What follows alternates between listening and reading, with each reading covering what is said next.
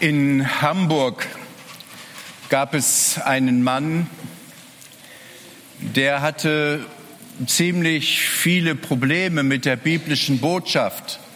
Das war für ihn im wahrsten Sinne des Wortes eine harte Nuss, die es für ihn im Leben zu knacken galt.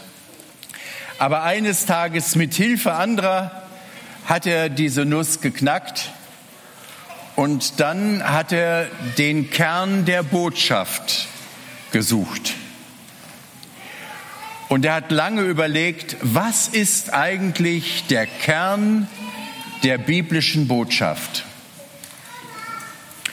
Und da ist er auf ein Bibelwort gestoßen aus dem Johannesevangelium, aus dem Kapitel 3, Vers 16.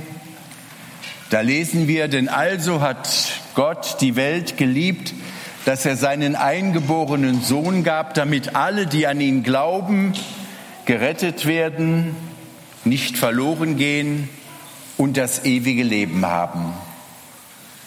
Und als dieser Mann entdeckte, dass das für ihn ja die Kernbotschaft ist, hat er dieses Bibelwort in über 90 Sprachen auswendig gelernt. Und da er in Hamburg lebte, ging er dann viel in die Innenstadt, in den Hafen, auf die Reeperbahn. Und da traf er Matrosen und Menschen aus der ganzen Welt, die da zusammentrafen und hat dann diesen Menschen immer diese Kernbotschaft weitergesagt. Also hat Gott die Welt geliebt. Was bedeutet aber diese Kernbotschaft für uns heute?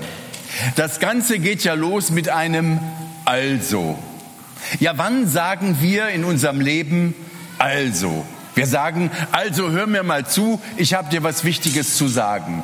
Oder wir sagen, also ich fasse das Ganze mal zusammen. Oder wir sagen, also das Wichtigste ist. Und dieses Wort, also hat Gott die Welt geliebt, ist sozusagen das Ende eines Gespräches zwischen Jesus und Nikodemus.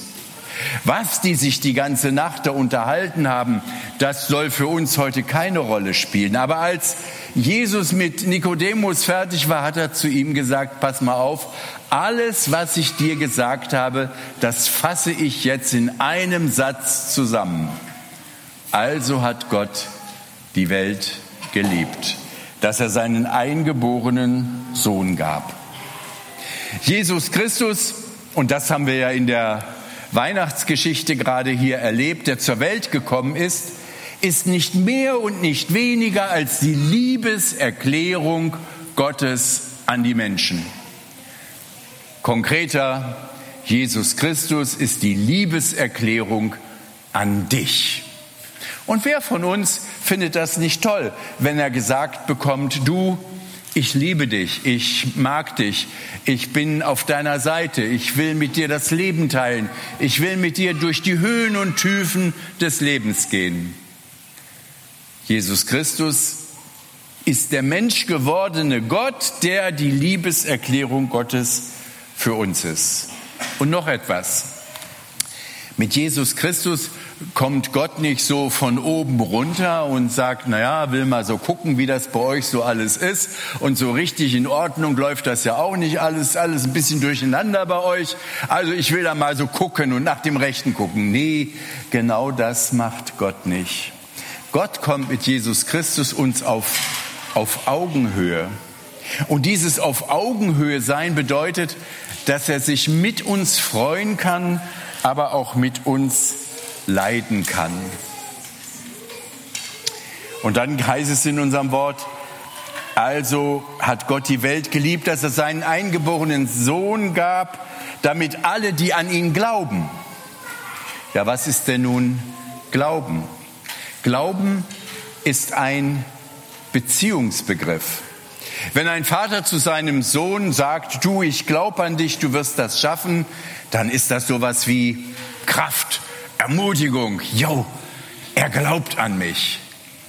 Und wenn der Sohn zum Vater sagt, ich vertraue dir, ich glaube dir, dann ist das Ermutigung, dann ist das Ja Zuspruch, Stärkung für das eigene Leben.